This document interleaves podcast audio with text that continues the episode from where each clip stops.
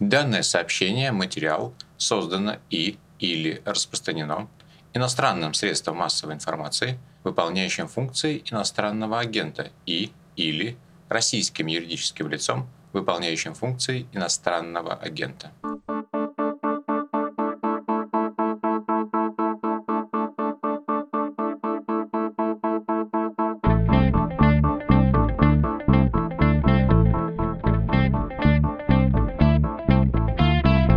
Здравствуйте, как всегда по будням, с вами «Что случилось?» Подкаст «Медузы» о новостях, которые долго остаются важными. Новость, которая заслужила бы больше внимания в России, если бы не Украина, Навальный и тому подобное. Но все-таки давайте обратим на нее внимание и наверстаем. 12 февраля президент Туркменистана Гурбангулы Бердымухамедов объявил, что решил уйти с поста президента страны. Он выступил на заседании Верхней Палаты парламента и сказал, что пора ему уступить место кому-то молодому, дать дорогу новому поколению. Уже известно, что что это конкретно за представитель нового поколения. Это сын нынешнего президента Сердара Бердымухамедов. И можно задаться вопросами, почему уходит нынешний туркменский лидер, по какой схеме он это сделает и почему он, кажется, не учел опыт казахстанского коллеги. Ну и что станет с Туркменией, ее людьми и политической системой. Начнем говорить через пару мгновений.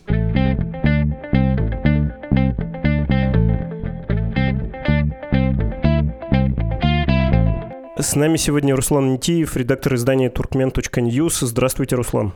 Добрый день. Пару слов, если можно, о издании и о вас. Вдруг не все осознают, что писать о Туркменистане можно только не находясь в стране. Я гражданин Туркменистана, журналист по образованию, учился политологии еще дополнительно. Последние 12 лет проживаю за пределами страны, к сожалению, потому что в этой стране заниматься независимой журналистикой невозможно. Уехав из Туркменистана, я в 2010 году основал проект «Альтернативные новости Туркменистана», и сегодня он известен как turkmen.news. Мы публикуем каждодневные новости, в принципе, публикуем все, о чем не напишут туркменские СМИ. Как вы знаете, Туркменистан традиционно, к сожалению, занимает одно из последних мест э, в различных рейтингах, в том числе и в рейтинге по свободе СМИ, прессы. Профессия это опасная в Туркменистане, потому что тех людей, которые посылают нам информацию, их сажают в тюрьмы.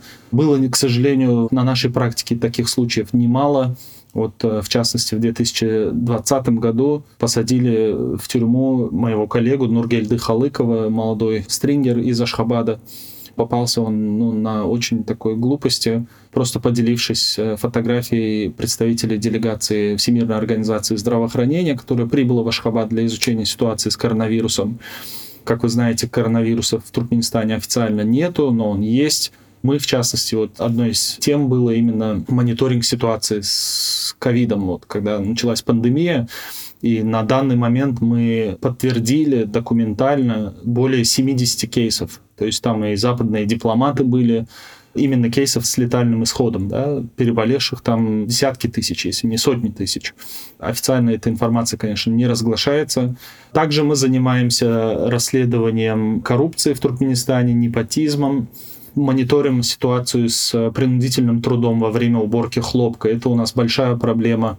Каждую осень десятки тысяч бюджетников, учителей, врачей, работников банков, коммунальные службы, их массово сгоняют на хлопковые поля под угрозой увольнения. Если человек не хочет собирать хлопок самостоятельно, он должен заплатить за найм другого человека, что также подпадает под э, определение принудительный труд. И вот все вот эти кейсы мы доносим до международного сообщества. Во-первых, это профильные организации ООН, допустим, Международная организация труда, да, если вопрос касается принудительного труда.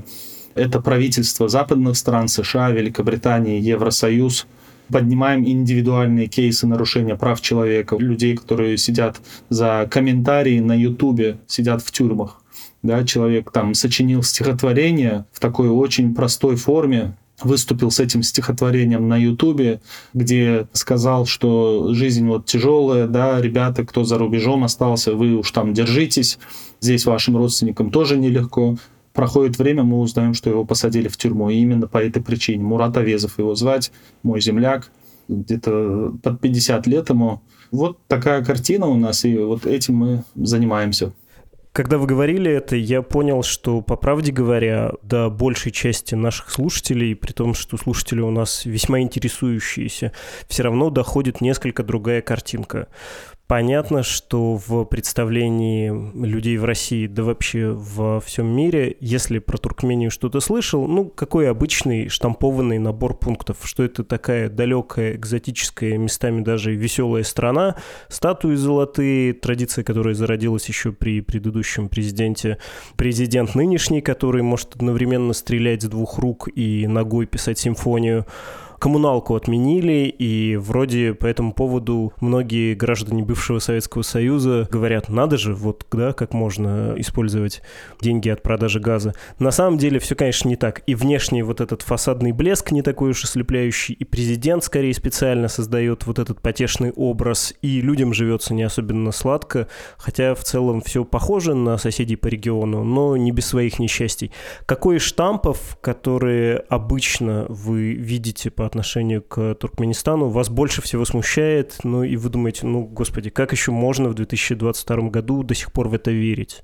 Очень хороший вопрос. К сожалению, вот если обще говоря, за всей вот этой потешностью и за всеми вот этими, ну вот э, как люди, допустим, в России или за рубежом думают о Туркменистане, да, это очень печально на самом деле, потому что за всем этим судьбы миллионов людей это страдания людей. У нас жесточайший экономический кризис. У нас не хватает продуктов. У нас э, люди, вот женщины от безысходности, они садятся на перекрестке двух дорог и сидят, пытаются в такой индивидуальной манере, своеобразной, привлечь к себе внимание внимание чиновников. К ней тут же подходят полицейские, забирают ее, скручивают, сажают в бобик и увозят. Все, больше об этом человеке никто не знает. Мы это видео публиковали.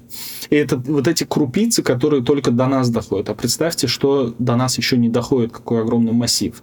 Что касается клише и вот этих, как вы сказали, штампов, на самом деле вот коммуналка, да, многие еще продолжают думать, что в Туркменистане вот создан такой коммунизм, что там рай, что там население не платит. На самом деле это было, и даже было время, когда у нас бензин раздавался бесплатно в ограниченном объеме, правда, по талонам, но это было. Этого уже давно ничего нету. Люди платят, причем, ну окей, там, сравнивая с российскими тарифами, допустим, может, у нас намного ниже, но тем не менее у нас и зарплаты низкие. У нас учитель средней школы, учитель высшей категории с многолетним опытом работы, стажем, да, он зарабатывает в районе 100-110 долларов в месяц. И при этом у нас, допустим, килограмм мяса стоит 3,5-4 доллара. Литровая бутылка масла растительного – это традиционно популярный продукт. Да? Плов варим, у нас все на масле, по сути. Стоит э, тоже где-то в районе полутора долларов. Вот я живу в Голландии, я иду в магазин, у нас стоит литр масла полтора евро. Примерно это плюс-минус столько же, сколько и в Туркменистане. Но извините, сколько зарабатывают здесь и сколько зарабатывают там. Это совершенно два разных космоса. Мне показалось важным с этого начать, ну и со знакомства с вами, и с э, обрисовкой вот этих декораций, поскольку они менее праздничные, чем принято думать, волей-неволей, если ты особо не интересуешься, тебе кажется, что все намного лучше, чем есть на самом деле. Давайте поговорим про операцию «Наследник», про то, что произошло на днях и сейчас происходит, хотя началось, кажется, пару лет как, да, вот этот транзит власти.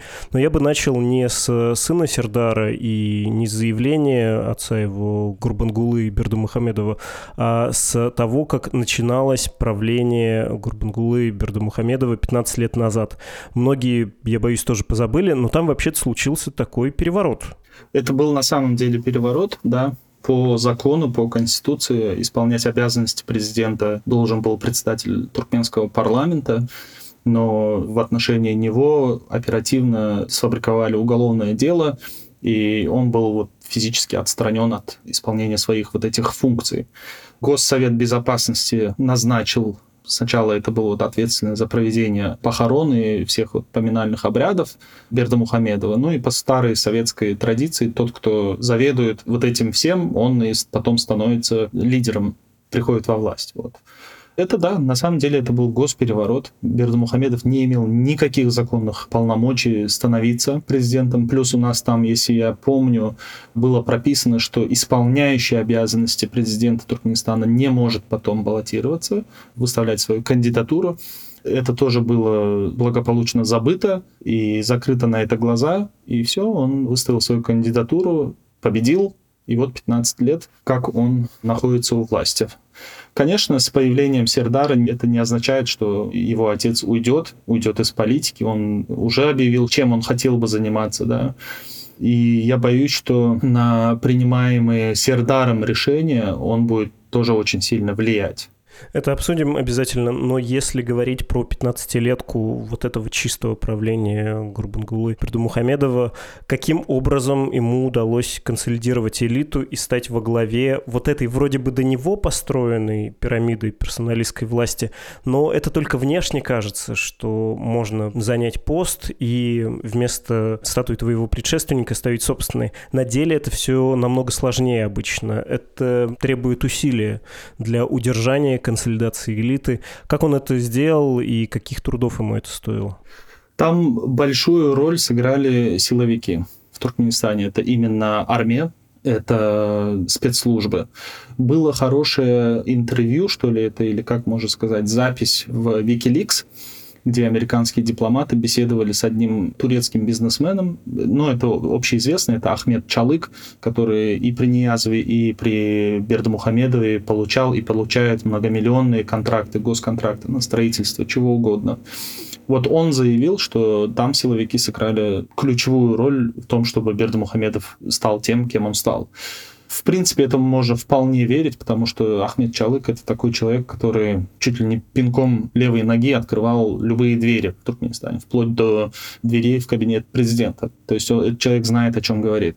Плюс, я не знаю, можно ли так сказать, природная хитрость какая-то Берда Мухамедова. Он успешно смог всех переиграть те люди, которые сыграли ключевую роль в его становлении, они, за исключением одного лишь человека, может двух, но второй не силовик, это нынешний министр иностранных дел Рашид Миредов, а второй был на тот момент э, министром обороны, Мамед Гильдыев, по-моему, его была фамилия.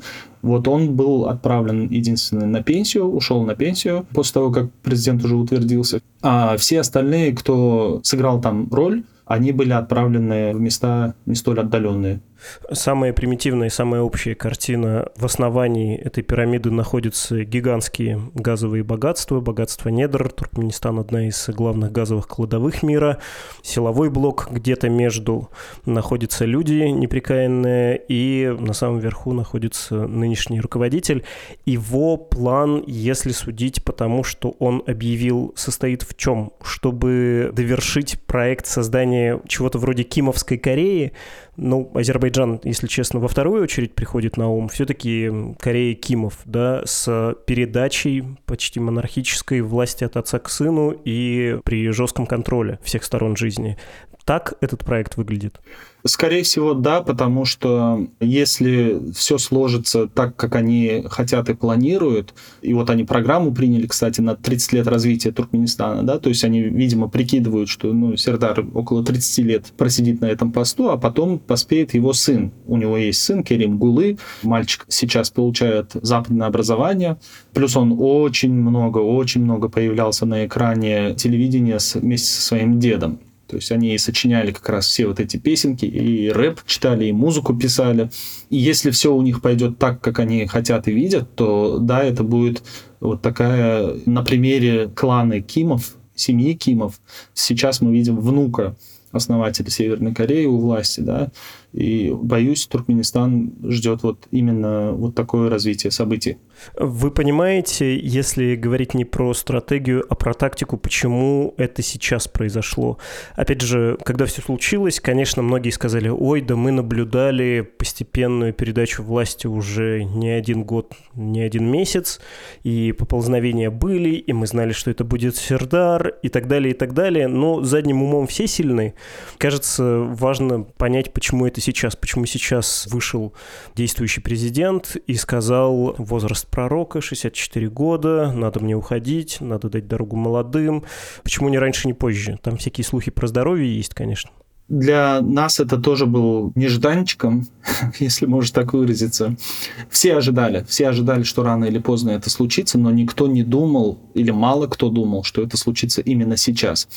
Вы знаете, многие увязывают это решение с событиями в Казахстане, я считаю, что события в Казахстане сыграли здесь не первую роль, возможно, второстепенную или даже третьестепенную.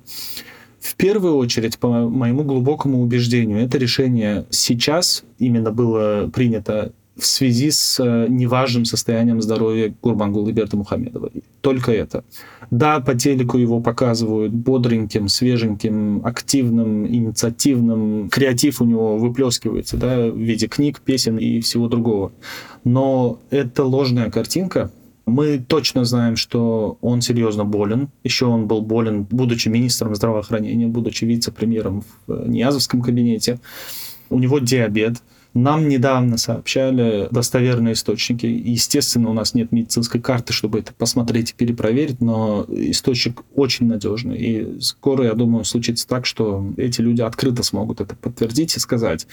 А сказали они то, что у Бердамухамедова настолько сильный диабет, что примерно на рубеже 2004-2006 года ему ампутировали палец на ноге у него очень высокий уровень сахара в крови, и поэтому вот если заметите, когда он, допустим, идет по ковровой дорожке, он вот как уточка, знаете, шатается с одной стороны в другую.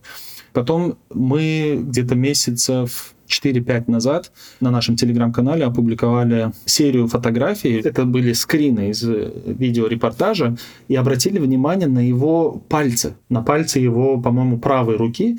Они вот неестественно скрюченные какие-то потому что в нормальном состоянии, и это больно, мы обратились к врачу в России, специалисту, да, в Боткинской больнице он работает, он нам сказал, что ну ты попробуй, подержи вот так пальцы намеренно, это больно, это невозможно, это неестественно.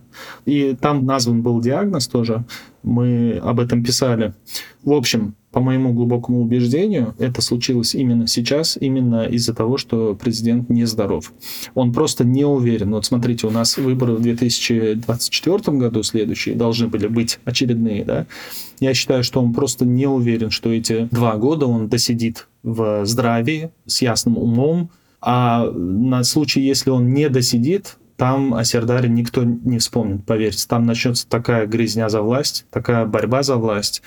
Поэтому он упредил все это. Он сейчас будет как бы на втором плане, да, и вот год, полтора, два, я думаю, за это время Сердар как раз оперился, так сказать, да, и почувствовал себя комфортно в своей новой роли, на своей новой должности. А события в Казахстане это второстепенные или даже третьестепенные. Это, да, возможно, какую-то финальную точку в принятии решения поставило, но это изначально не было отправной точкой.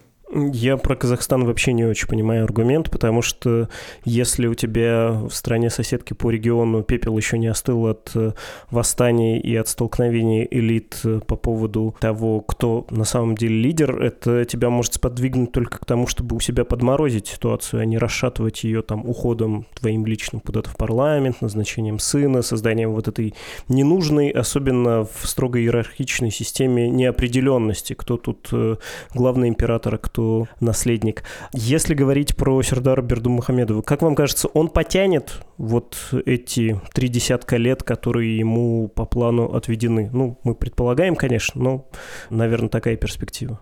Сложный вопрос. Люди, которые знают его лично, и мы общались с этими людьми, в том числе из числа его преподавателей, когда он учился за границей, они говорят, что Сердар очень безинициативный.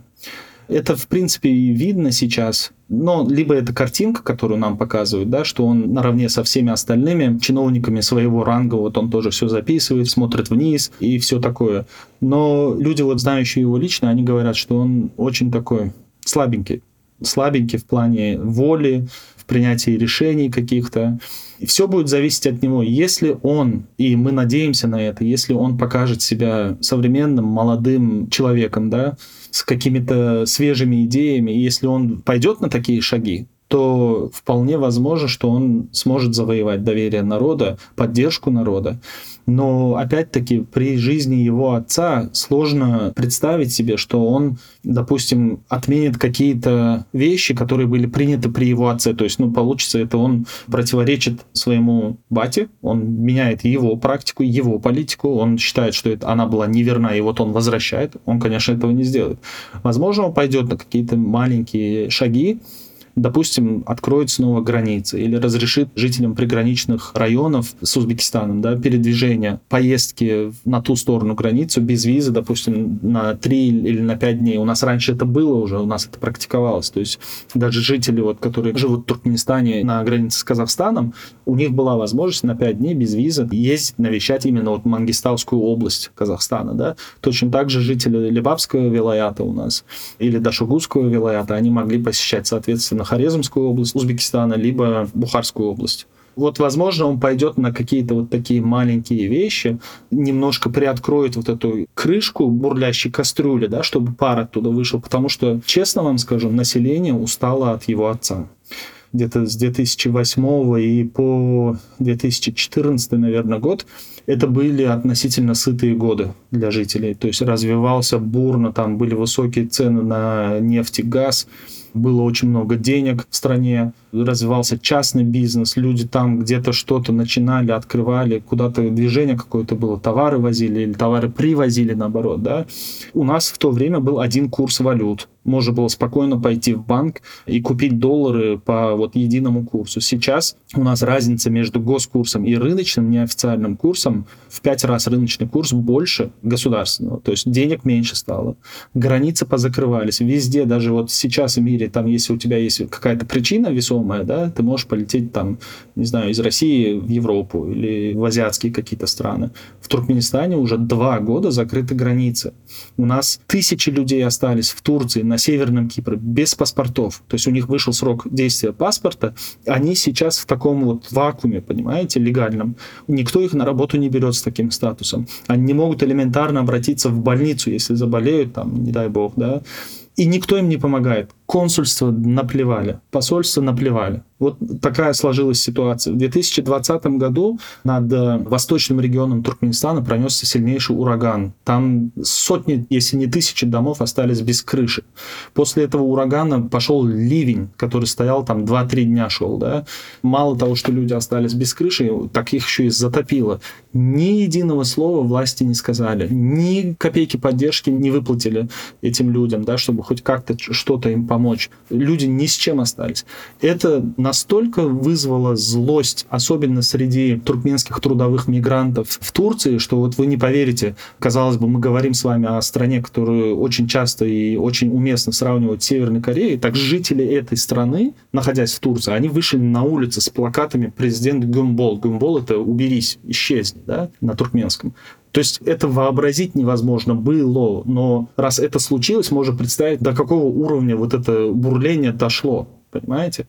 Поэтому люди устали, очень устали от него. И даже сейчас, несмотря на то, что его сын, по всей видимости, станет президентом, это вот больше как-то воспринимается, уф, знаете, люди выдыхают с облегчением. Но, тем не менее, зная и помня, чей это сын, и помня особенно то, что папа-то никуда не делся. Я когда вас слушал про настроение людей, понятно, что довольно сложно оценить, какие они, насколько это взрывоопасная ситуация, поскольку крайне закрытая страна. Я так понимаю, что даже в общем непонятно, сколько людей живет в Туркменистане и выехали на работу за границы. Там есть совершенно дикий разброс в подсчетах численности населения, официальный и внешних экспертов. Потому что то, что вы сейчас говорили, не в обиду, оно такого публицистического свойства. Что-то мы знаем про настроение людей, про само это общество, сколько это достоверно с исследовательской точки зрения. Ну, подобное, конечно, да, правильно, это в таком публицистическом стиле, и подобное верифицировать, проверить, перепроверить очень трудно, порой невозможно. И вот лишь обрывочные какие-то доказательства, они иногда видят свет и выходят наружу. Это очень сложно, да. Мы официально, вы правы, мы не знаем количество людей, которые проживают в Туркменистане, потому что в 2012, если я не ошибаюсь, году проходила всеобщая перепись населения, о результатах никто нигде не сообщал. Эти данные не публиковались.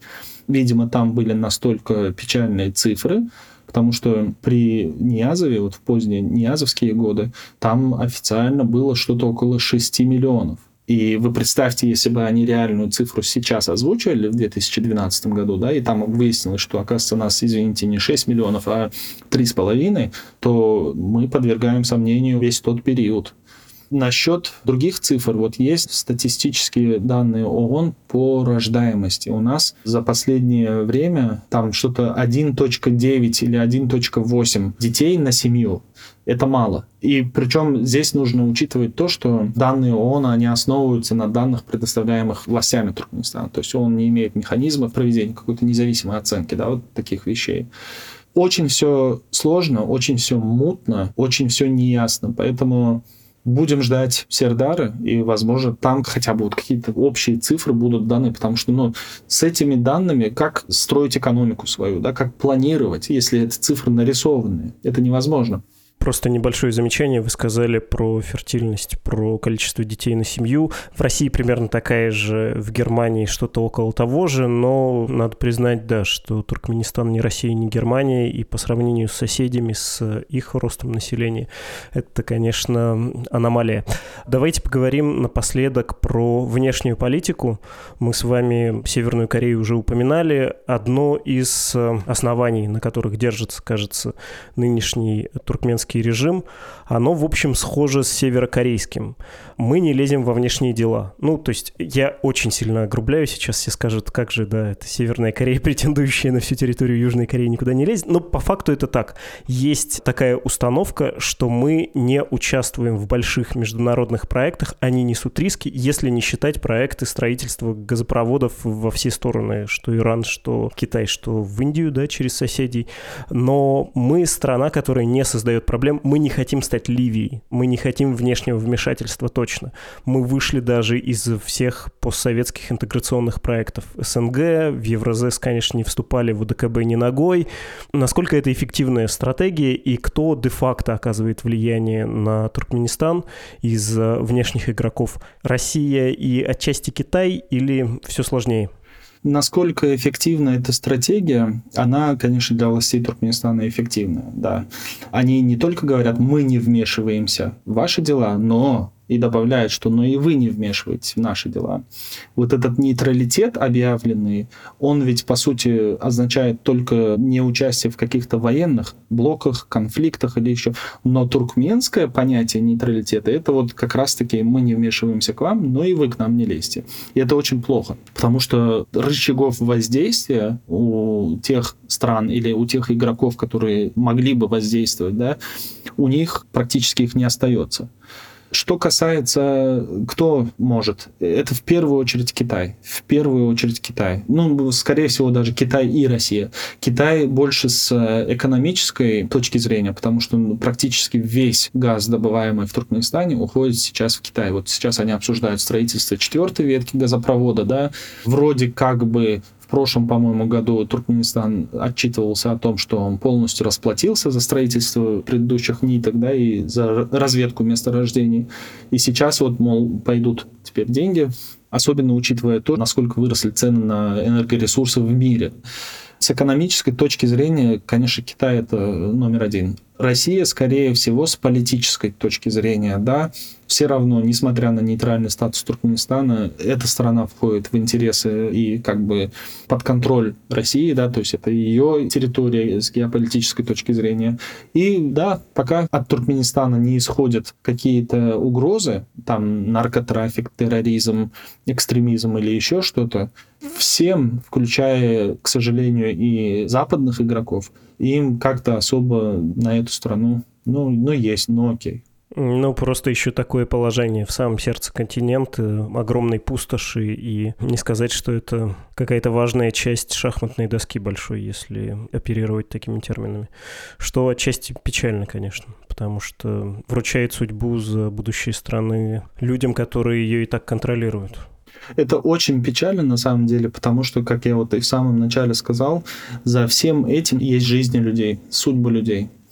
и вызывает, знаете, такое в купе вот, с, допустим, с российской пропагандой, потому что, ну, чего греха таить, в Туркменистане смотрят российское телевидение, они впитывают и воспринимают российское видение ситуации в мире, да, и как раз-таки отсутствие какой-то реакции со стороны Запада в отношении туркменских дел, да, население Туркменистана, наоборот, подогревает. Говорит, ага, вот, оказывается, эти-то правы, вот у нас такое происходит, но к нам никто не суется из э, западных стран, да, никто даже заявлений особых никаких громких не делает в отношении нарушений прав человека, в отношении коррупции. У нас огромная проблема коррупция, именно коррупция на высшем уровне. Мы вот несколько расследований с коллегами проводили, у нас целые госпредприятия, на которые миллиарды денег были вложены, государственных денег, да, вся выпускаемая ими продукция уходит за границу фирмами, которые находятся под контролем племянников главы государства. И никто на это не смотрит, никто не указывает. Есть ведь различные механизмы воздействия, да, они же эти деньги где-то держат, они же не под кошмой у себя дома их держат, хотя и под кошмой тоже. То есть э, эти деньги куда-то вкладываются, но никакой реакции, к сожалению, нету. И вот это удручает местное население. Понятно. Спасибо вам огромное, Руслан. Не за что. Мы говорили с Русланом Митиевым, редактором издания turkmen.news.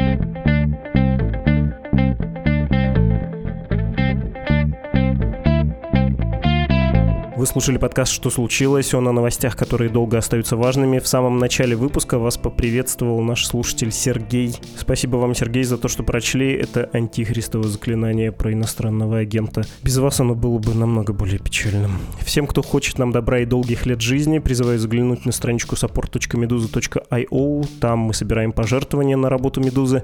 Для вас сегодня и всегда работали редактор и ведущий Владислав Горин, редактор и продюсер Лора Суслова, автор музыки Виктор Давыдов, Давыдов, отдел дизайна «Медузы» и неопределенный круг лиц, пожелавших остаться неизвестными ввиду дискриминационного иноагентского статуса нашего издания. Да, такова жизнь. До скорого! thank you